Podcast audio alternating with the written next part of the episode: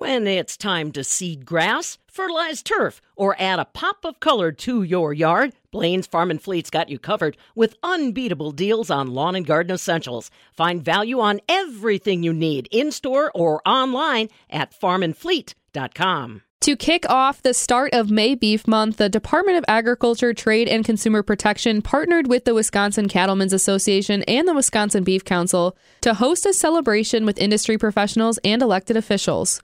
I'm Taylor Schaefer for the Midwest Farm Report, and at Marta Angus Farms, I had a chance to speak with the Secretary of Agriculture, Randy Romanski. He shares more about where the state currently stands for farm assistance, including those meat processing grants that were recently awarded by Governor Tony Evers. There are several programs that are available right now through DATCP. There, uh, there was additional funding put in the governor's budgets for some grant programs. The dairy processor grants, uh, the, the, funding for that doubled this year, so we were able to give out uh, more grants to dairy processing operations to increase uh, their operations, to innovate, to modernize, and to share their products with consumers.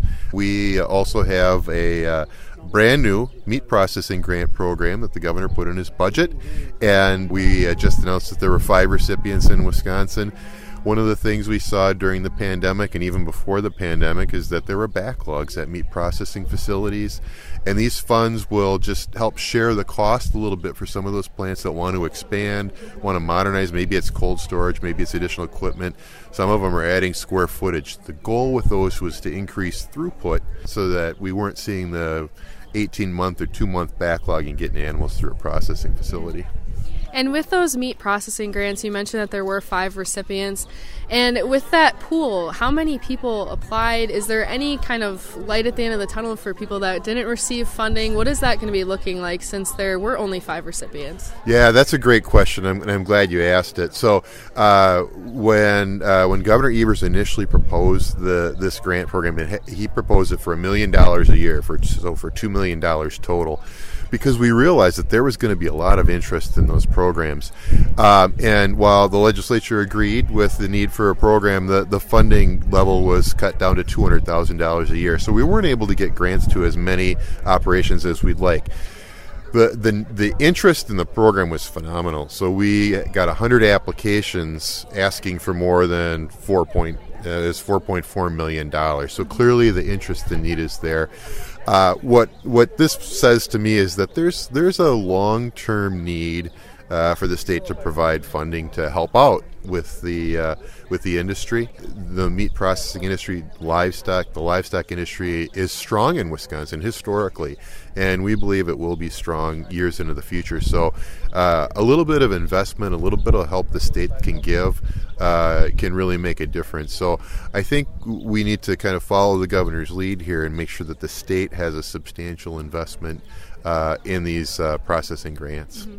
And part of that investment, too, is investing in the next generation of meat processors. Where does DATCP stand with those um, talent development programs? There, there is some headway, and we're, we're, we're glad to see it. And what we've been hearing from the industry, in addition to there's this backlog of getting animals processed. Well, part of that, not having the labor force there, not having the talent pool available.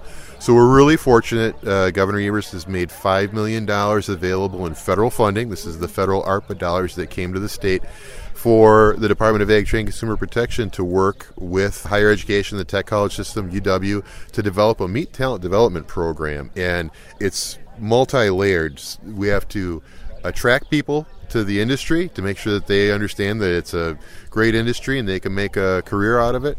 We need to help them with tuition costs. Uh, we need to make sure that there are programs available uh, uh, to train them properly. And the last step in that is to make sure that they have a direct connection to the industry. And so we've had great conversations with uh, with processors, and they are ready to help as well. We're making good progress on that, and we're we're hoping to uh, roll out some uh, some of the plans for recruitment uh, sometime this summer. And May is not just Beef Month, but it is also Mental Health Awareness Month. Secretary Romanski shares more about the resources that are available to farmers at the Wisconsin Farm Center, not just in May, but all year long. Agriculture is a 104.8 billion dollar industry in our state, and the farmers are our farmers are the backbone of that.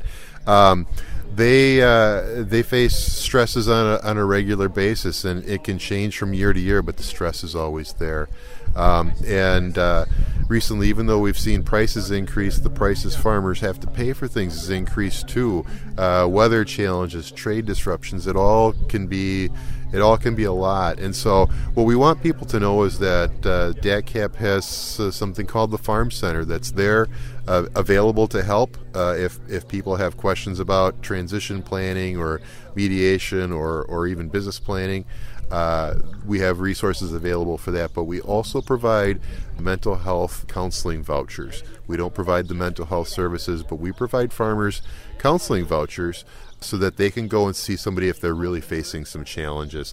What we want to do is break down the stigma. It's okay to seek help if you're feeling stressed. We want people to know that.